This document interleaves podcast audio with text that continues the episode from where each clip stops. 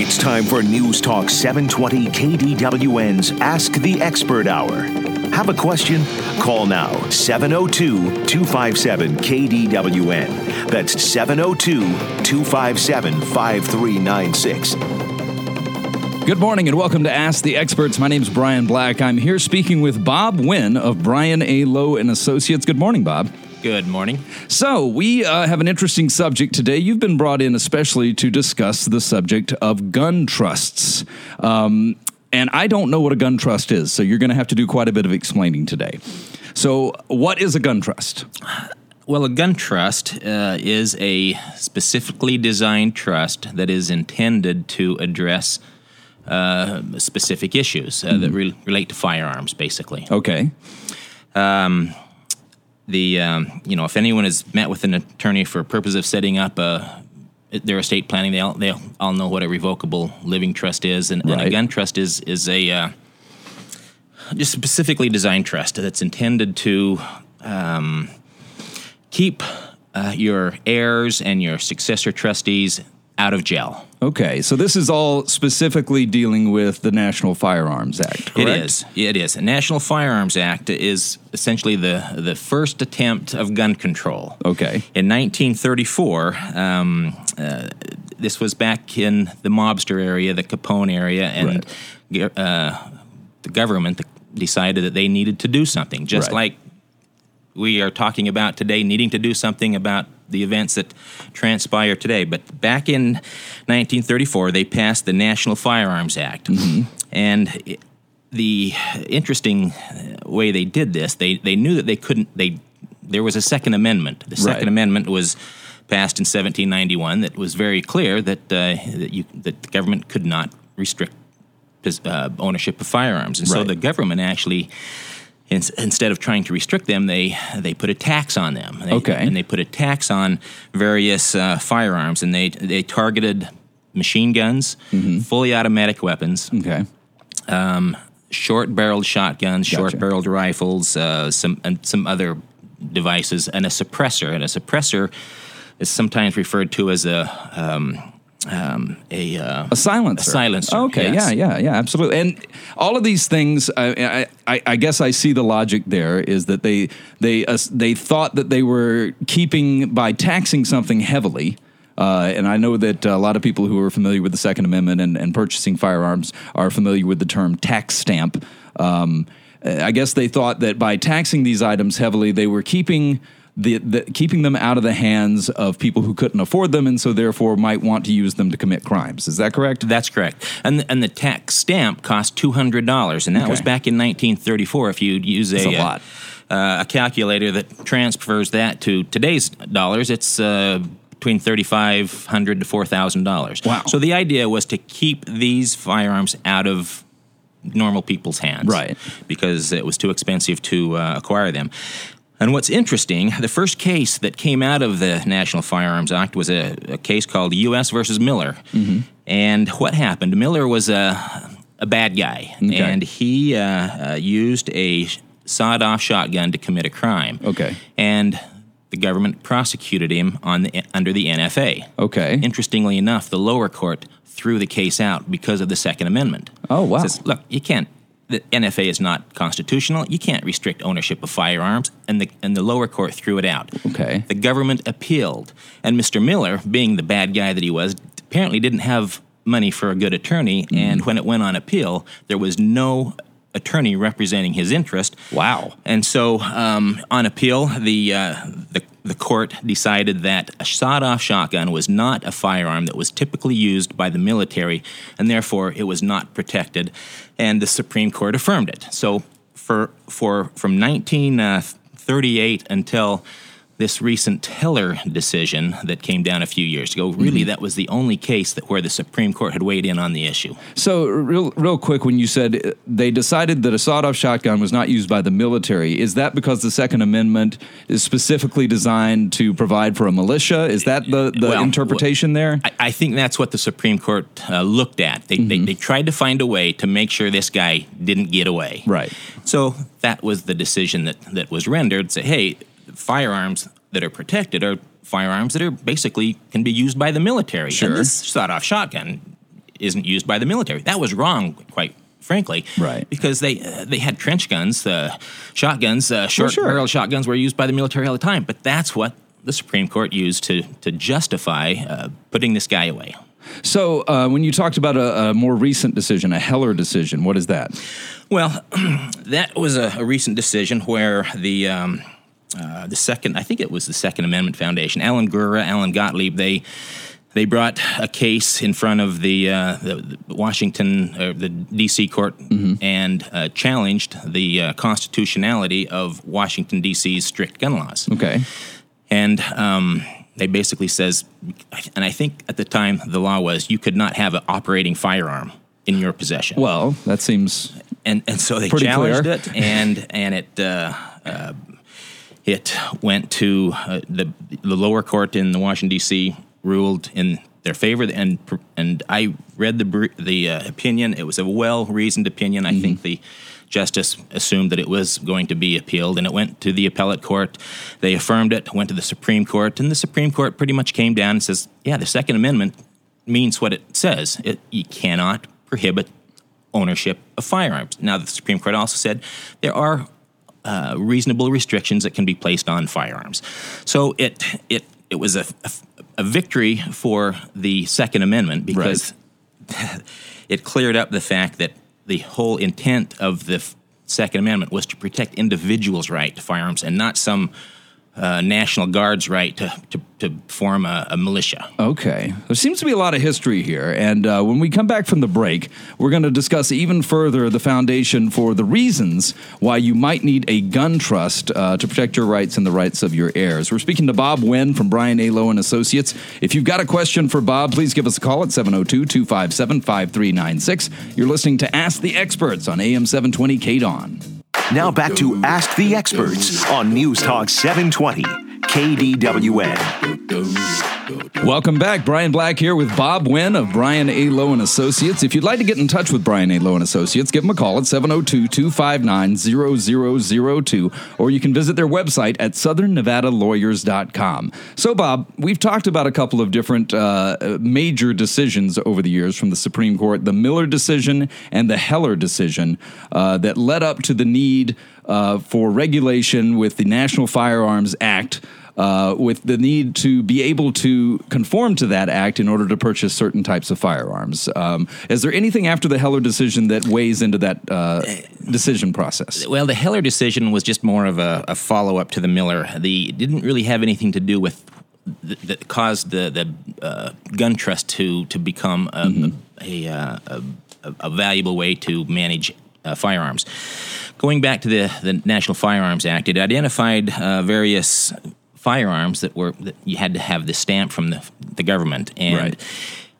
the last few years there's been it's been very popular for people to use suppressors. I don't know if you've ever shot a firearm with a suppressor. Yes, absolutely. I've heard that the sales are through the roof They, these days. they are through the roof, and and they, they, they make shooting so much more pleasant. Uh, you- Right. your ears aren't ringing. Uh, you, you don't necessarily have to even use uh, hearing protection when you shoot a suppressed firearm. Right. Over in Europe, there are places if you're hunting, you have to use a suppressor so you don't disturb the neighbors while Right. you're hunting. it, it makes no sense that suppressors were on this list of uh, uh, you know prohibited firearms. But in any event, the National Firearms Act set up a a, a, a, uh, a way to acquire these these these firearms. You could own them, Right. You just had to jump through the steps. And this National Firearms Act, Act not only required a two hundred dollar fee, but you had to do certain things. You had to submit fingerprints. You had to submit photos. You had to get. Uh, a, a, a letter from the chief law enforcement officer. and who is that? Well, it's the sheriff, usually Okay. of whatever county Okay. And and submit all of that with your application, and then if the, then BATF uh, looks at it and they they okay it, the you take your two hundred dollar fee and send you a stamp, and then you have the right to possess one of those uh, short barrel shotgun, uh, machine gun, the suppressor, fully automatic, those types of firearms. Okay. The law also said that a, a corporation, a limited liability company, a trust could acquire these uh, firearms that are identified under the National Firearms Act. Is it because legally they're viewed as an individual? Is that why? not necessarily individual, but they're viewed as a legal entity. Okay, I so, got you. So a corporation can can own assets. Um, and so the the um, uh, the requirement is a little different for a corporation, an LLC or trust. You can't fingerprint a corporation. You Right. can't take pictures of a corporation.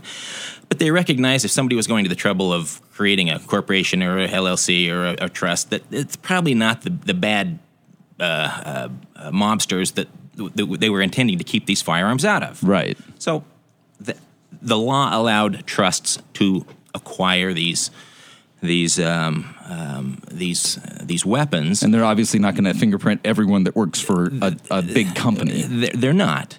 Uh, the person that applies for it still has to can't be a convicted felon. Can't I mean he can't be a prohibited person from a. If you, you have to be able to Right. own a firearm, uh, even if you're uh, applying on behalf of a corporation or an LLC, because you're the trustee uh, or the the president or whatever. What are those requirements? You can't be a convicted felon, and what else? Oh, gee, um, there's there's you, you you can't have been charged with a crime that will result in a prison sentence. So if somebody arrests you and charges you with a crime, even if it's completely baseless, you're you're a prohibited person under the uh, under the firearms law. Okay. Uh, if you've been uh, arrested and convicted for domestic violence. You, you can't own a firearm. I mean, there. Uh, if you if you are a habitual user of um, drugs, All you right. cannot own firearms. Now, do you have to have been convicted of a drug offense, or is it just No. Oh, it's just really not. if you admit to using uh, prohibited drugs, Right. uh, you're or if you deemed- failed a drug test, for instance, Well, I- that's on public record, maybe. I'm not sure about that. Um, but if you if you go down if you go down and, and get all of the prescriptions to get medical marijuana, right. you cannot own a firearm Ah, interesting. legally. Okay, because you've Because admitted to it. You've admitted to using drugs that are still illegal under the federal system. okay. All right. So anyway, um, those people you can't. uh, It's illegal for them to possess, own a firearm, no matter what circumstance. Um, and one of the problems with an individual, if you are an individual living in a jurisdiction where the the chief law enforcement officer, the sheriff, just doesn't think that there is a need for for individuals to own a, a fully automatic weapon or Right. a suppressor, he doesn't have to sign off. Okay. So so even so, if you're living in the wrong place, you cannot acquire these Now, is individually. That the case, is that the case anywhere in our coverage area? Is that the case in, in Nevada? in, in Nevada, I, I think the our uh, our our chief law enforcement officer is fair, fairly uh, pro firearm and Okay. and and probably wouldn't have any problem issuing the the letter. But if you apply under a trust, those requirements are not required. Okay. and so that that's what why the the gun trust came about is you could form a trust um, acquire a stamp, and not only uh, is the trust deemed the owner, but multiple trustees have a right to use that that. Oh, no, suppressor. that's interesting. So, a family, for instance. sure. Okay. If you individually get a, uh, a stamp, uh, a license for a suppressor, and uh, you give it to your friend, say, "Hey, take this out to the range and try this out, see how you like it." You've now convicted or uh, committed a felony, and the felony Wow. and the, the the penalties are ten years in prison or two hundred and fifty thousand dollars. Is that now, is that for the person providing the weapon or the person shooting the weapon? Both of them. Oh, wow, that's great. Yeah, yeah. Okay. So, so the trust was designed to kind of get around that problem that is created Within the law. Within the law. Yeah. Absolutely. I mean, it, it makes no sense to prohibit you from taking a, a, a suppressed firearm and, and loaning it to a, a law-abiding citizen and have him shoot it. But Mm-hmm. Right. technically, that that was a violation. Okay. So, a, a trust was initially designed to address that issue and, and allow multiple trustees to have the right to use that firearm. Okay. So, and, and that's the service that you provide at Brian A. Lowe and Associates, correct? Yeah, we, we, we yes. The a, a, a gun trust is also advantageous because it's you don't want the same successor trustee that is in charge of ad- administering your assets, your your financial accounts, Right.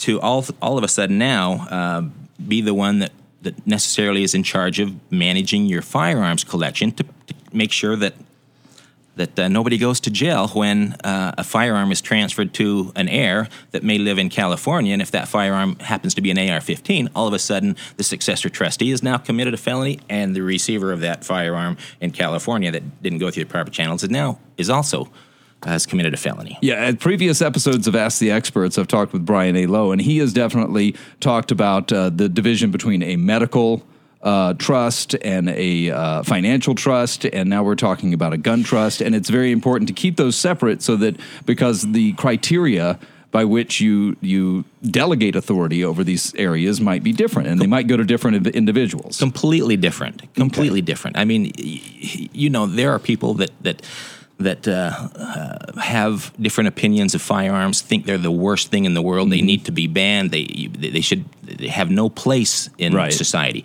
Then you've got, got other people that look at them as a very uh, uh beneficial thing that can be used to hunt, to, to for self defense, for for for uh, target practice, for shooting, uh, so forth. There's all kinds of reasons. So um, when we come back from the break, we'll talk a little bit more about who you want to put in charge of your firearms collection and how you go about that process using a gun trust with Brian A. Lowe and Associates. We're speaking with Bob Wynn. If you've got a question for us, give us a call at 702-257-5396. You're listening to Ask the Experts with Brian A. Lowe and Associates. Now back to Ask the Experts on News Talk 720 KDWN. Welcome back. I'm Brian Black talking to Bob Wynn from Brian A. Lowe and Associates. If you have a question for us about gun trust, give us a call at 702-257-5396. So we've talked about some uh, decisions that led up to the uh, the the regulation of certain types of firearms, including short-barreled uh, shotguns, machine guns, other kinds of destructive d- devices, and most particularly suppressors, um, which have become very, very popular these days. Um, kind of inexplicably, out of nowhere, people just love buying suppressors these days, and they're hard to buy. Is that correct?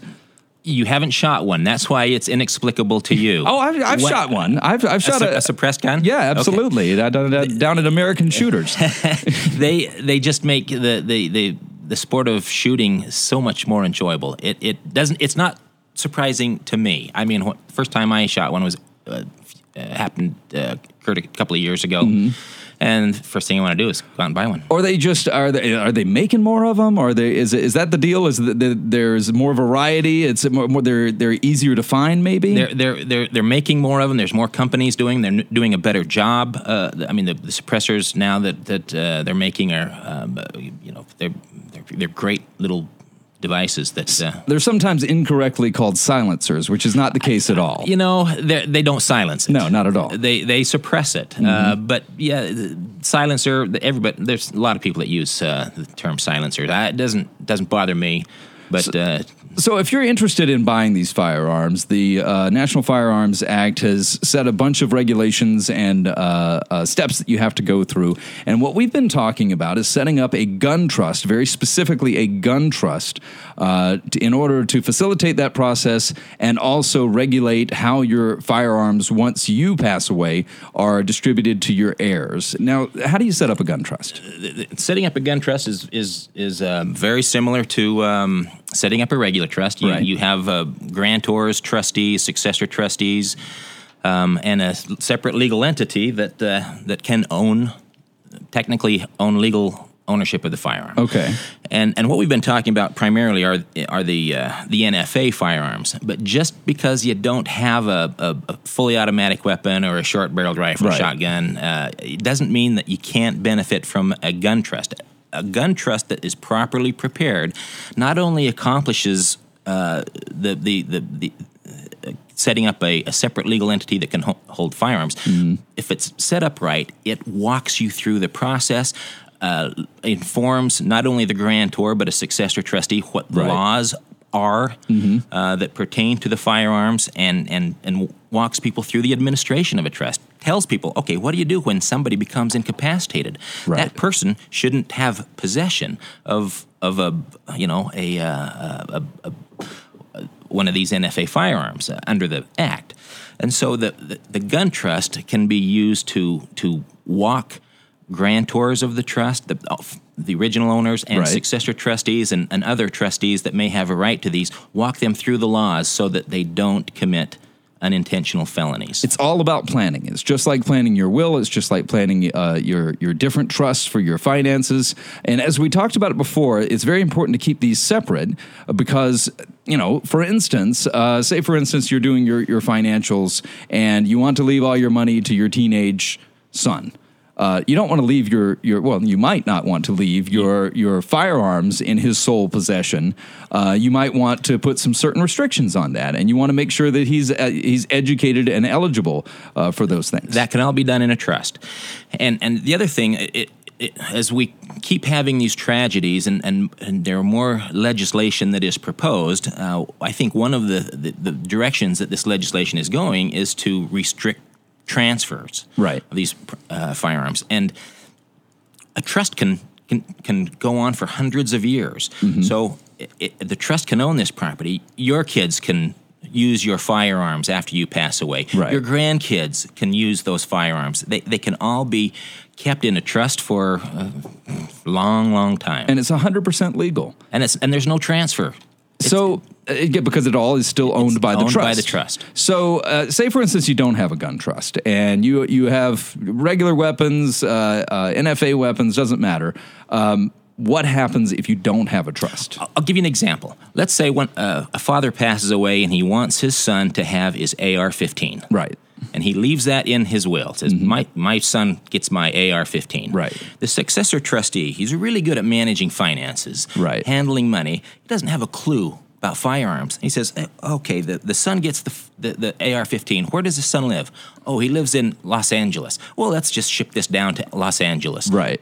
He's now committed He's- a crime. He has now committed a crime. The person receiving it has committed a crime, and and government loves to prosecute. it's a serious crime too. It's a ten year prison sentence. Ten year, two hundred and fifty thousand dollar fine. And and is there a pretty high conviction rate on that stuff? I mean, they loved? They really, they really get people for that. ask any federal firearms license holder Mm-hmm. about the government's attention to detail. Oh, I bet. You, you, you transpose a number on an application, and the, the, federal government will come down on that federal firearms license holder big time. So when you're planning your estate, and it, you can do this as, as early as you're 18 years old, you can do it until the end of your life. It's all about planning. You're you're setting up your living will. You're setting up your financial trust. You're setting up your estate planning in general, including a gun trust if you're a gun owner. Even eh, we're talking down down to a single firearm, correct? Uh, sure. And so, you know, including that in in your planning is very important. So, uh, I'm a guy. I've got a few guns. I I have decided to either implement or revise my estate planning. I give Brian A. Lowe and, so, and Associates a call 702-259-0002. I set up an appointment. I come to talk to Bob Wynn. What's the first thing that we do? Well, after we- taking care of your financial matters, Right. I, am going to ask you if you own any firearms. And you say, yeah, yeah I, I own several firearms. And, and unfortunately, none of my family members have one a bit of interest in them. Okay. We we figure out what you want to do with those, and and we we uh, draft a trust to tell your successor trustee what to do with those firearms. And that could include the sale of the firearms It- or even it- the destruction it of them if you will- wanted to. It will walk the trustee through what needs to be needs to happen to to sell them, to to, to destroy them. You can donate them to a museum. You can. You can uh, create a uh, charitable, uh, turn it into a, uh, a charitable trust, get a tax donation or a deduction uh, from the donation of those firearms, uh, and a tax break. There's all kinds of things you can do, but we, we address it specifically as they relate to your the firearms. And so, and, and you would not be able to effectively include this in your regular trust, though, No, just because of the, the very specific legal requirements of the government under the National Firearms Act. it, it, not only that, but you would be setting up your. You would not want to do that. And there Well- are too many reasons that I can't go into in Right. the time that we want to, that we have here. Well, it sounds like if you are interested in this subject, you might need a lawyer. Yeah. so, if uh, you want to give Brian A. Lowe and Associates a call, set up an appointment to talk about a gun trust, 702 259 0002. If you'd like to uh, ask Bob a question right now, our number is 702 257 5396. You're listening to Ask the Experts on AM 720 KDON. Now back to Ask the Experts on News Talk 720 KDWN. Welcome back. If you've got a question for Bob Wynn of Brian A. Lowe and Associates about gun trusts, give us a call at 702-257-5396. I'm Brian Black, and we are talking about the National Firearms Act. We're talking about uh, setting up your estate planning to take care of your guns and uh, your gun collection. Now, I'm sure that there's people uh, listening who are familiar with these laws, who are familiar with the act, who are familiar with the tax stamp, um, that they've gone to a, a, gun store and there's a little one page trust that you can fill out at a gun store, correct? Uh, that's correct. And what's what's that all about? Are those well, is that a legal document? Uh, it, it very well could be a legal document, uh-huh. but it it's not going to accomplish what you, you want to have accomplished if you're going to uh, own a, a, a, NFA firearm. So uh, what these what the stores are doing is they are operating within the law to set up a trust so that you are able to uh, just what we're trying to do uh, with with your type of gun trust, but it's very limited. Well, the, the gun stores shouldn't be setting up a trust. They they, they may ha- they have forms. Right. Okay. I see. then they say, "Here you go," uh, because if they're setting them up, they're practicing law without a license. Okay. Um, but but these gun stores are interested in selling suppressors, right. and, and and so they want to sell a suppressor, and and they they want someone to, to use a, a, a one page, two page form uh, that allow them to get it into a gun trust because everybody knows how valuable it is to have these NFA firearms in a gun trust. And it's not just a, a gun stores. I'm not trying to single anybody out. This stuff's available on the internet. Oh, these oh, easy sure, fill sure. them out forms. Um, sure. What's the disadvantage of using a form like that? Uh, it doesn't. It, it it technically allows the trust to own the firearm, mm-hmm. but it doesn't solve any of the problems with transfer.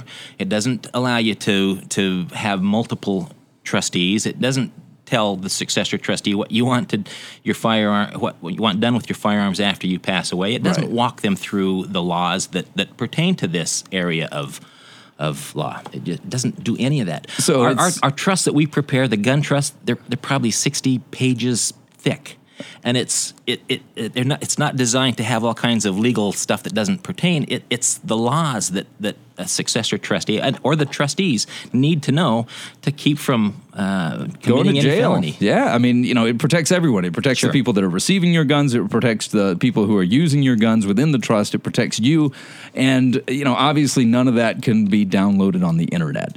Uh, it sounds like uh, this is a pretty serious uh, topic. It sounds like it's a pretty serious offense if you don't abide by the letter of the law, and it sounds like you probably need a lawyer. People have thousands and thousands of dollars in gun collections. Yes. It, a few hundred dollars in setting up a gun trust shouldn't dis- discourage somebody from taking properly planning for their for those types of assets. And, and when you say a few hundred dollars, now what I my understanding is is what you would do is you would do a gun trust in as part of your whole estate planning, correct? Uh, ideally, we would, mm-hmm. um, because when we're doing a whole estate plan, um, we're addressing all aspects. We're, we're, collecting a lot of information from the clients to to do to handle all these things. Right. When we're collecting all that information, we've got it, and and, cre- and drafting and, and preparing a gun trust at that point doesn't take a lot of time. Okay. Somebody comes in and says, "Hey, I've already got my estate planning done, but hey, I, I think this gun trust is a great thing. We've got to collect all that information again. Okay. And, and so it, it, makes it n- not as economically feasible. Okay. Uh, uh, to at that point, well, go through all of the, the steps of setting a, up a gun trust, it, it makes it much more expensive. As part of a estate plan, it, it's it's very very reasonable. So you know, even in the instance that all you need is a gun trust, uh, you made a very valid point just a few minutes ago. You just spent fifteen hundred dollars on a rifle. Um, wouldn't you like to spend just a few few dollars more in order to make sure that nobody goes to prison for owning that rifle? You, you would hope that you would care enough about your successor trustee and your beneficiary that you would want to try to avoid that situation. So we've we've set up our uh, our gun trust. Is this something that needs to be revised over time? Absolutely. Okay. So uh, Absolutely. how often do you do you suggest doing that? I mean, well, what's what are the changing circumstances? I mean, I guess changes in the the status of your relatives. Sure, sure. All kinds of things change. Uh, marital status changes. Mm-hmm. Um, um, uh, uh laws change. Um, you know, again, our, our trusts are incorporate the the uh, the laws as are exist at the time we create the trust.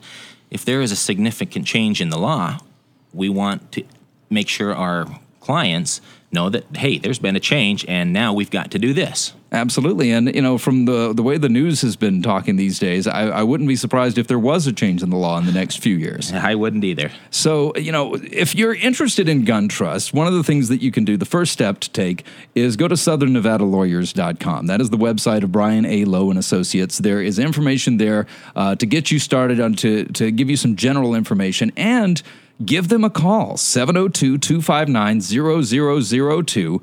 It's a free consultation, am I right? It is. And what does that involve? You come in there and you and what do you do? We sit down and we talk to our clients. We say we we get to know them. We find out what what brings them in, what they want to accomplish, uh, and it's just a matter of explaining what what options are available. Most people coming in, they don't have a clue. Right. What what they can do and, and when we, we talk to them and we find out what their uh, what their priorities are, uh, what their interests are, what their what their values are, mm-hmm. uh, we can have a discussion about what they want to do. I've known the people at Brian A. Lowe and Associates for going on seven years now, and I cannot more highly recommend a group of people uh, as far as trustworthiness and um, and don't just take my recommendation uh, for this. Go to the website. Check out how these guys have been rated uh, in the professional societies over the years. Um, southernnevadalawyers.com. Please make an appointment with Brian E. Lowe and Associates if you have any estate planning to do, including a gun trust. Uh, speak to Bob Wynn or Brian A. Lowe. Uh, the number is 702 259 0002. That's 702 259 0002. Uh, we are out of time for the day, Bob. I really appreciate you coming in and talking about gun trust with us. I hope you will come back soon. I hope to. All right. Well, you've been listening to Ask the Experts on AM 720 KDON. I'm Brian Black, and we'll see you next week. Thank you.